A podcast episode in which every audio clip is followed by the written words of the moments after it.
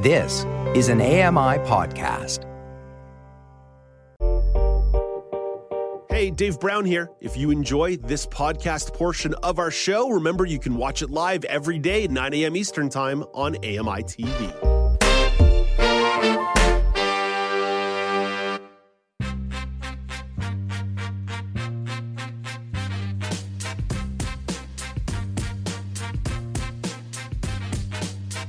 Welcome back. It's now with Dave Brown on AMI TV. The Mobile World Congress is underway in Barcelona, Spain, and Microsoft is making some waves with an announcement of its AI, artificial intelligence, access principles. Marc Aflalo of Access Tech Live can unpack the announcement. Hey, good morning, Marc.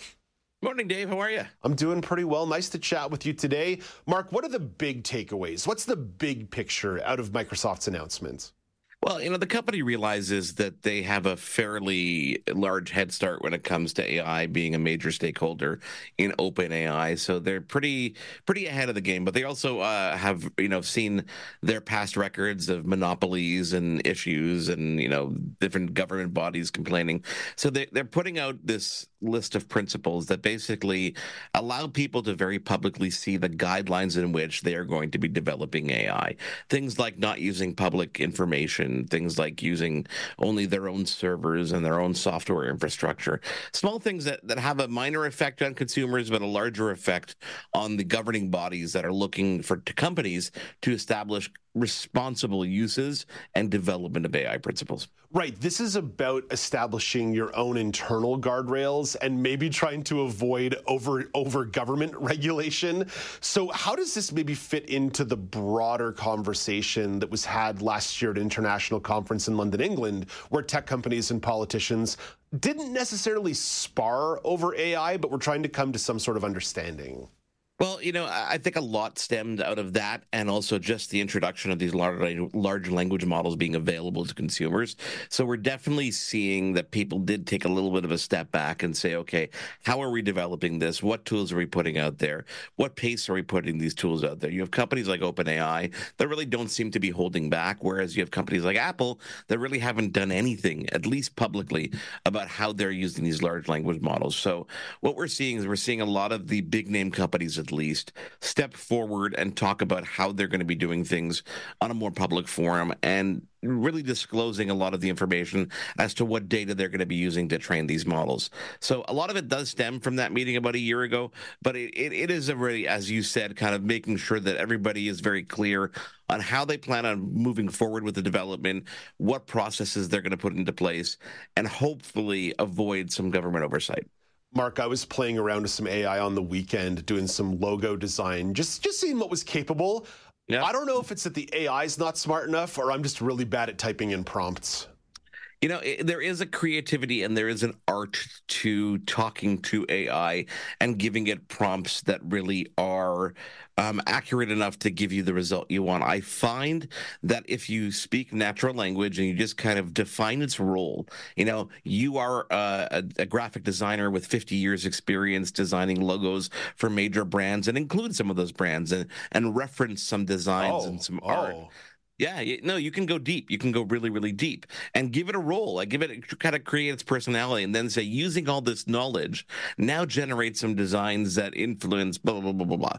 And it tends to you tend to refine the process, and as you add more details to that prompt and you give it more job descriptions or or more history or more criteria there, um, it does pump out some pretty accurate stuff. Although you know uh, it does have its moments where it, it does go kind of crazy, like when you're trying to you know delete a flower pot out of a picture and and it moves it really well, but then doesn't fill in the space with well what the table it was on type thing. So what you're saying is I need to more gently empower the robot. I like that. It's like when yeah, I, it's like when... yeah, just uh, gentle, gentle correct.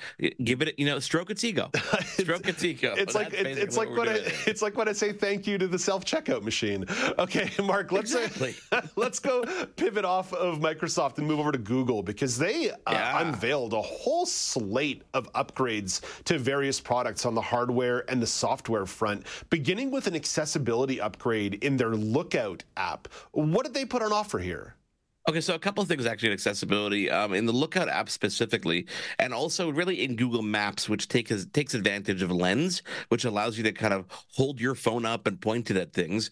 Well, it's now uh, has more support for landmarks and things of note. So if you're if you're trying to navigate an area and you're holding your phone up like I'm holding my phone up on the screen now, kind of looking in different directions, it will pinpoint and actually use TalkBack to announce things that it sees oh, to make it a little bit easier for you to you know understand what you might be looking at. Some other accessibility updates really come again thanks to AI on images and things that don't have alt text. So it'll actually automatically generate AI descriptions for photos and online images that don't already have alt text, which is pretty cool. So uh, aside from that and the lens, um, the other thing is TalkBack. Yeah, TalkBack will just you know talk about those landmarks as you're pointing things at them. So th- that's on the accessibility side. I like that. That's uh, that's a neat one. Uh, Marc, you mentioned some AI features that are going to be used in terms of generating description. What's the latest on Google's AI Gemini system? I know it hit a couple roadblocks here in the last month or so. Yeah, it's, it's, listen, they're always going to hit roadblocks. People are always going to find ways to kind of push it to its limits and and take up advantage of those opportunities to kind of exploit it or get kind of publicity for it. But so Gemini is replacing, slowly replacing Google's Assistant, at least in terms of the backend and being able to uh, more accurately respond and do things for you. So right in apps, for example, the big one is in Google Messages. Instead of having to go to another app and type in a prompt and get a response and cut and paste it, you can actually call on Gemini in in Google Messages. And this is something we're going to see pop out throughout the entire Android operating system, where it'll just be there when you need it. You know, they talked about photo, you know, photo uh, editing and AI photo generation. You know, just a couple weeks ago when Samsung unveiled the, the S24 and the S24 Ultra. Those are small things that are making its way into existing apps that are going to make those experiences a lot better. And the other one is actually kind of cool. and It's in Android Auto, uh, trying to make driving a little bit safer. They're going to summarize long texts and try to pinpoint details in group texts, for example, what you're dealing with off the air. Um, to give you just the relevant information. So if you are driving and you're behind the wheel, you don't have to glance at your phone. It'll give you that relevant information. Pretty cool stuff pulling back the curtain on me a little bit there, Marc. Uh, it's all it's all good. I'm trying to get some wedding planning figured out in the fall for a friend's wedding, and it's not going as smoothly as as I thought it might. Procrastination and ambition uh, filled to a line in my life. Marc, one more piece of news here uh, for Google users who use Spotify. What's yeah. the what's the intersection here? Uh, it's an interesting one. They're actually just adding new casting controls. So right now it was Ooh. pretty confusing to figure out how to oh, switch God. between Oof. headphones and Ugh. smart speakers and where you're playing your audio. They're making it really simple. You just literally hit a casting button and let you choose exactly where you want to put it. So a little minor, minor a little fine tuning under the hood, which is kind of fun. Uh, the amount of fights that I've had with the cast button on my Spotify to some oh, of the some, some, of the speakers around my house. Oh my gosh, uh, words that I'm not allowed to use on the mighty airwaves of AMI TV. Maybe maybe on the AMI Audio Podcast Network, but not on the mighty airwaves of AMI TV. Marc, uh, you're fresh back from a, a, trip to Vienna. What do yeah. you got? What do you guys have lined up for Access Tech Live today at noon Eastern time? It, it's a pretty packed show today. We're going to talk about these Google announcements announcements. We're going to talk about Apple ditching the Apple Car project. Uh, we've got Georgia Knox from Audible who's joining us to talk about accessibility at Audible. Uh, we're going to be talking to a stand-up comedian that's using voice to text in uh, one of AMI TV's uh, mm-hmm. hot specials, mm-hmm. all access comedy. Aaron Belial. and I'm going to be going hands-on with this mighty Galaxy S24 Ultra that I'm holding up here in my hand. But that's that's all you're going to see about it until noon. Marc, you're making me jealous. After the segment you did about the S24 a few weeks ago, you perked the interest of a lot of people around this place place. Yeah. And if uh, I would say about 10 days ago, I was right on the verge of upgrading my phone to the S24. There, there's a million things happening in my life, but I was right on the verge of upgrading to the S24, but then just decided to buy uh, the absolute basic Samsung model as a secondary phone, the A15 5G. I, I, I still somewhat regret my decision, but it was a little bit easier on the pocketbook. You know, there's a return policy, and uh, you can finance the S24 Ultra. Marc, you're the best, man. Have a great day.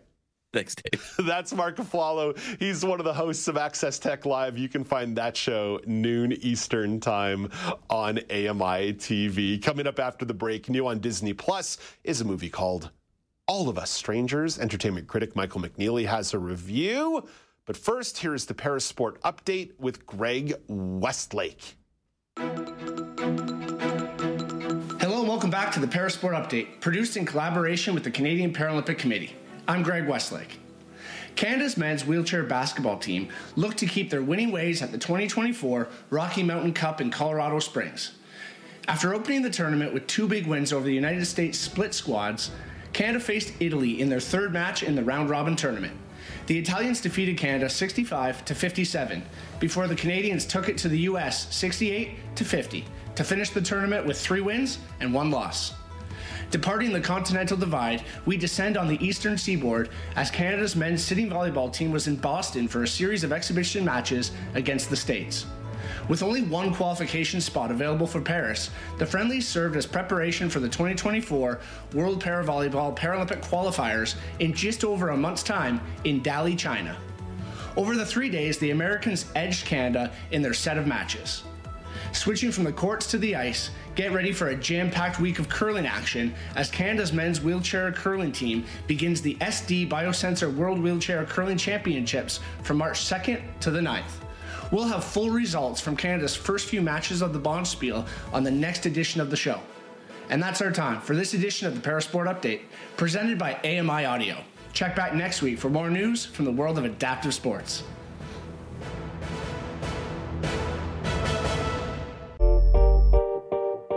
Dave Brown here. If you enjoy this podcast portion of our show, remember you can watch it live every day at 9 a.m. Eastern Time on AMI TV.